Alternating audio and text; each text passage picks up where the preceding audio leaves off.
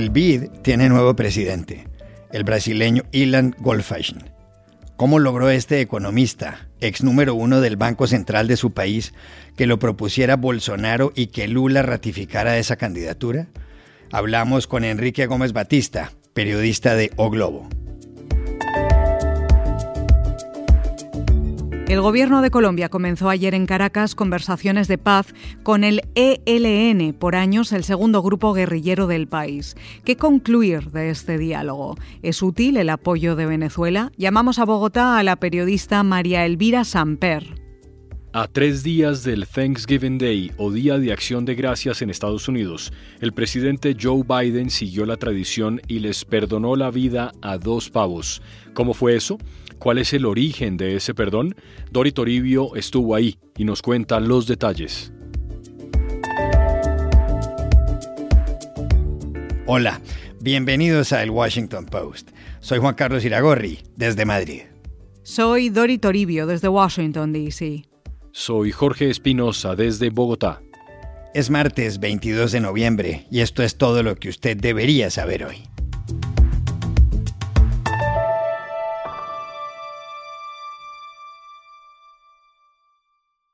Hace 48 horas, el domingo, cambió el rumbo del Banco Interamericano de Desarrollo, el BID, que tiene su sede en Washington. Desde ese día la institución tiene nuevo presidente, con lo cual parece haber cerrado un capítulo convulso de su historia. El nuevo presidente es brasileño, se llama Ilan Goldfish y tiene 56 años. Estudió economía en la Universidad Federal de Río de Janeiro y obtuvo un máster en la Pontificia Universidad Católica de la misma ciudad y luego un doctorado en Estados Unidos. Goldfish fue elegido por accionistas que representan más del 80% del total. Eso incluyó a Estados Unidos, que posee el 30% del accionariado. También logró el respaldo de 17 de los 28 gobernadores regionales del banco. Ilan Goldfish que dirigía el Departamento del Hemisferio Occidental en el Fondo Monetario Internacional, terminó derrotando a otros candidatos que llegaron hasta el final de la contienda, como el chileno Nicolás Eizaguirre y el mexicano Gerardo Esquivel. Con esta elección se cierra la crisis del BID ocasionada por la destitución el 26 de septiembre del estadounidense Mauricio Claver Caron. Claver había nombrado como jefa de personal a Jessica Bedoya, con quien tenía una relación sentimental. Claver Carone, primer estadounidense en el cargo, hecho que rompió una norma no escrita y que fue asesor de Donald Trump en la presidencia, atribuyó en el canal NTN 24 su destitución a presiones de la Casa Blanca de Joe Biden. Cuando los Estados Unidos toman su posición, el resto de los países van a seguir. Aquí lo que hubo es una presión obvia de la Casa Blanca, lo sé también porque hubieron llamadas de la Casa Blanca, algunos países que me estaban apoyando para intimidarlos a virarse en mi contra. Sé que lo hicieron en Ecuador, sé que lo hicieron en Paraguay, sé que lo hicieron en muchos países eh, de Centroamérica. El BID fue creado hace 63 años para financiar proyectos de desarrollo en América Latina y el Caribe. Tuvo cuatro presidentes antes de Claver Carón, el chileno Felipe Herrera, el mexicano Antonio Ortiz Mena, el uruguayo Enrique Iglesias y el colombiano Luis Alberto Moreno. Lo curioso en el caso de Ilan Goldfish es que su nombre fue propuesto en el BID por el presidente brasileño Jair Bolsonaro y ratificado por el presidente electo Luis Ignacio Lula da Silva, que en materia política son como el agua y el aceite. ¿Cómo lo consiguió? Hablamos ayer en Brasilia con Enrique Gómez Batista, coordinador de la oficina del diario O Globo. La victoria de Ilan es un poco un símbolo contra la polarización en Brasil. Él consiguió ser nombrado por gobierno Bolsonaro por su capacidad técnica. Él no era un economista eh, cerca del Bolsonaro cerca de Paulo Guedes, su ministro, y consiguió eh, eh, ser aceptado por el grupo de Lula por su capacidad y por su visión del futuro. en su, entre sus eh, prioridades están la reducción de la pobreza, el cambio para una economía verde y también el crecimiento de la región con más oportunidades. Eso es más o menos lo mismo discurso que Lula eh, ha dicho en economía durante toda eh, la elección. O sea, la gran símbolo de esta victoria es lo que puede ser su gestión delante del BID. Él es un hombre con una capacidad técnica muy buena, tiene una formación muy sólida, ha hecho el doctorado en MIT en Estados Unidos y también una experiencia bancaria muy fuerte. Ha sido economista jefe de Itaú, el más grande banco de Brasil, presidente del Banco Central, está ahora en FMI, el Fondo Monetario. O sea, tiene los mejores de los dos mundos de la capacidad técnica y de la vivencia financiera, pero la gran característica que puede marcar su, su gestión en el BID será la capacidad de negociación. Él realmente tiene la intención, como hablé con él eh, durante la campaña, o hablé ayer, después, horas después de su victoria, de hacer una grande eh, gestión de pacificación, de retomada de los objetivos principales del banco. O sea, hemos visto que él tiene muy claro lo que quiere. Quiere, de hecho, que el BID vuelva a ser un banco muy importante en la vida de la región, que cambie la región. Un liderazgo que él cree que el BID tendrá que tener para Latinoamérica.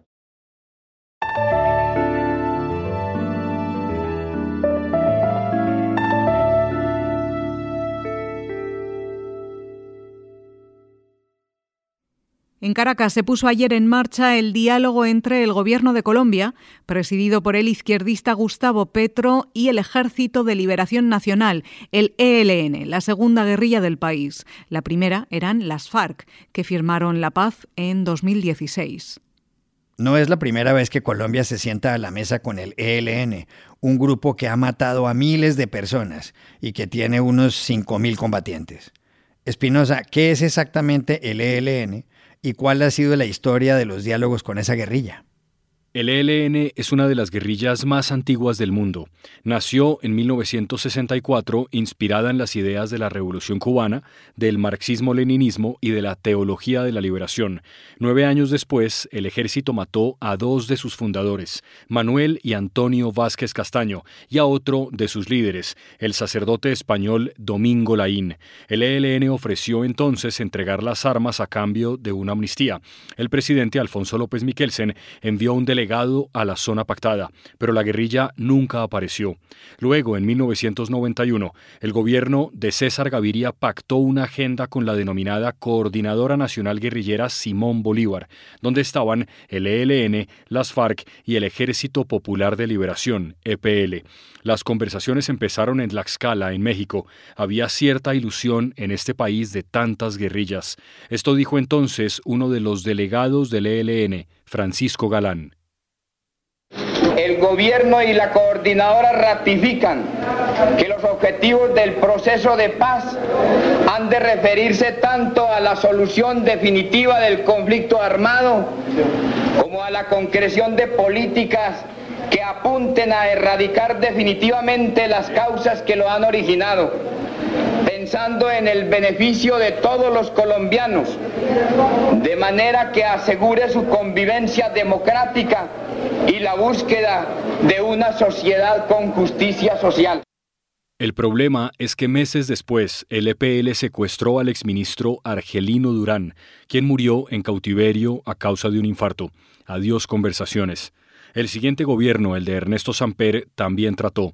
Contaba con la intermediación de un espía alemán, Werner Maus, conocido como el James Bond germano. En 1996, en Maguncia, en Alemania, se instaló la mesa. No hubo acuerdo. Después, en 1998, tras la elección del presidente Andrés Pastrana, el ELN atentó contra el oleoducto central en Machuca, en el departamento de Antioquia, y mató a 70 personas. El jefe del grupo, Nicolás Rodríguez Bautista, alias Gavino, admitió su responsabilidad. Un error grave de los compañeros que ejecutaron la acción en cuanto que se equivocan en la apreciación de las consecuencias que podría ocasionar el derrame de crudo. Allí se detuvo el diálogo. Pastrana lo volvió a intentar en 1999, con la ayuda de Noruega, España, Suiza, Francia y Cuba, pero no hubo avances. En 2001, Pastrana tomó decisiones.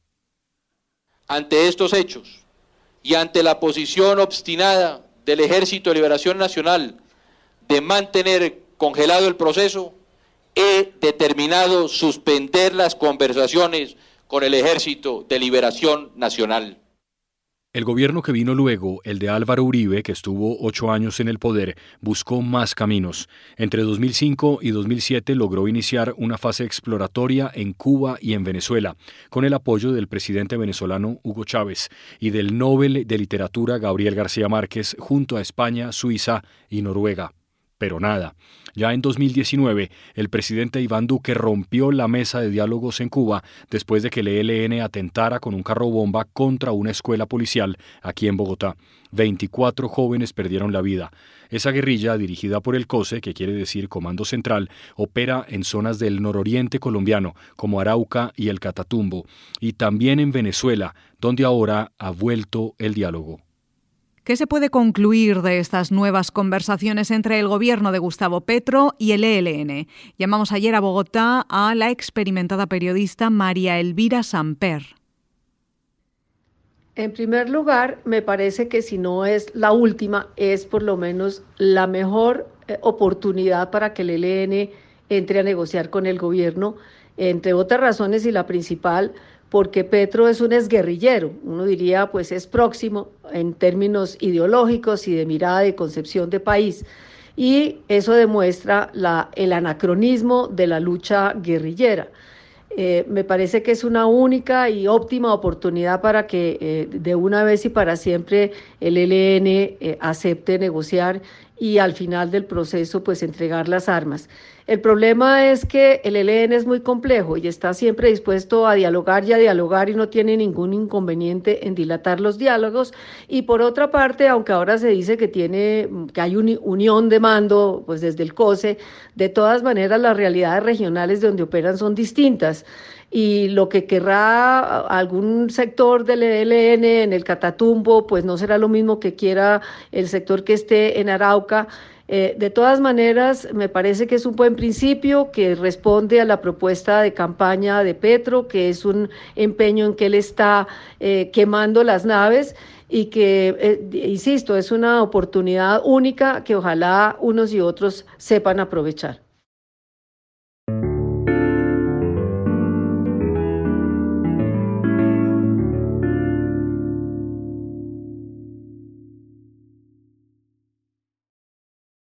Estados Unidos vive pasado mañana el festivo más importante del año, el Thanksgiving Day o Día de Acción de Gracias. La tradición se originó a principios del siglo XVII, cuando los colonos europeos agradecieron la buena cosecha que habían tenido. La fecha del último jueves de noviembre la escogió el presidente Abraham Lincoln, pero la instituyó en 1941 el presidente Franklin Delano Roosevelt. Desde entonces, el final de esa semana se ha convertido en un puente festivo de gran relevancia familiar. Espinosa, en la Casa Blanca hay una tradición pocos días antes de Thanksgiving, y es que el presidente de Estados Unidos les perdona la vida a dos pavos. Ayer estuvo ahí Dori Toribio ¿Cómo fue eso con el presidente Joe Biden, Dori? Juan Carlos, el presidente Biden cumplió ayer con la tradición y celebró esta histórica ceremonia en la Casa Blanca, que es honestamente una de las más raras y más divertidas aquí en Washington. Es la ceremonia para indultar al pavo nacional de acción de gracias y es un evento en el que desde hace décadas los presidentes, con tono más distendido y ameno, perdonan a dos pavos pocos días antes de la fiesta de acción de gracias, que este año se celebra el jueves 24 de noviembre. Como saben, es una fecha muy importante en el calendario de los estadounidenses, que se reúnen con familiares y amigos esa noche para mostrar gratitud y cenar juntos y el plato central del menú es el pavo. Aquí se consumen unos 46 millones de pavos en Thanksgiving, con dos excepciones, los dos que se indultan en la Casa Blanca. Biden recibió ayer a Chocolate y Chip, sí, así se llaman los pavos, llegados a Washington con todos los honores desde una granja de Carolina del Norte, y fueron perdonados así por el presidente de Estados Unidos. I hereby pardon. I hereby. Yes. I hereby pardon chocolate and chip. Cada año se selecciona a dos animales de diferentes granjas del país para cumplir con esta tradición de la Federación Nacional del Pavo. Y dado el tono desenfadado del evento, los presidentes suelen aprovechar para hacer algún comentario político con cierto humor. Biden dijo ayer, en referencia a las recientes elecciones legislativas, ya que finalmente no hubo esa avalancha de votos republicanos que muchos pronosticaban, que la única ola roja de este año será cuando el perro de la familia presidencial, un pastor alemán llamado Commander o comandante, se suba a la mesa durante la cena y derrame la salsa de arándanos. The only red wave this season is going to be a German Shepherd Commander knocks over the cranberry sauce on our table. Con esto Biden deseó unas felices fiestas a los estadounidenses y hoy se trasladará a la isla de Nantucket, en Massachusetts, donde pasará estas fechas con su familia. Y en cuanto a los pavos, pues bueno, se retirarán tranquilamente al Departamento de Agricultura de la Universidad de Carolina del Norte para pasar allí el resto de sus días. Dory, dicen que el primer presidente que perdonó a los pavos fue Harry S. Truman. ¿Es así? ¿Qué hay de cierto en eso? Pues hay cierto debate sobre el origen, Espinosa. La Federación Nacional del Pavo envió el primero de estos animales como regalo al presidente Harry Truman hace 75 años, en 1947, y se celebró una ceremonia con ese motivo. Pero ojo, según la Asociación Histórica de la Casa Blanca, Truman en realidad se comió estos pavos y eso consta en los registros. Lo mismo hizo su sucesor, Dwight Eisenhower. El 23 de octubre de 1955 recibió en la Casa Blanca un pavo de casi 18 kilos. Esto que van a escuchar es un fragmento del noticiero de Universal Studios de aquel día. Es un ave afortunada la que bendice la mesa presidencial, decía el narrador. As Thanksgiving nears, a seasonal gift to President Eisenhower is this strutting, impressive 39-pound tom turkey. It's a lucky bird that graces the president's table, and he is gobbling with excitement at the prospect. Mucho después, el 19 de noviembre de 1963, John F. Kennedy, tres días antes de su asesinato, sugirió en la Casa Blanca que quizás podían dejar crecer al animal. Y en 1987 Ronald Reagan lanzó la idea de un perdón presidencial, pero no se terminó de concretar hasta 1989, cuando George Bush padre fue el primero en hacer oficial el indulto del pavo. Let me assure you and this fine Tom Turkey that he will not end up on anyone's dinner table, not this guy. Les aseguro que este estupendo pavo no va a terminar en ninguna mesa, dijo. Y entonces aquella ceremonia se consolidó. Pasó de presidente a presidente, siempre con bastante ironía. El 25 de noviembre de 2009, Barack Obama confesó entre risas que en eso consistía la presidencia de Estados Unidos, que había días de enorme importancia y trascendencia en la Casa Blanca que le hacían recordar por qué se postuló al cargo, pero que luego había otros días en los que su trabajo consistía en hablar con pavos y enviarlos a Disneylandia. You know, there are certain days uh, that remind me of why I ran for this office. And then there are moments like this where I pardon a turkey and send it to Disneyland.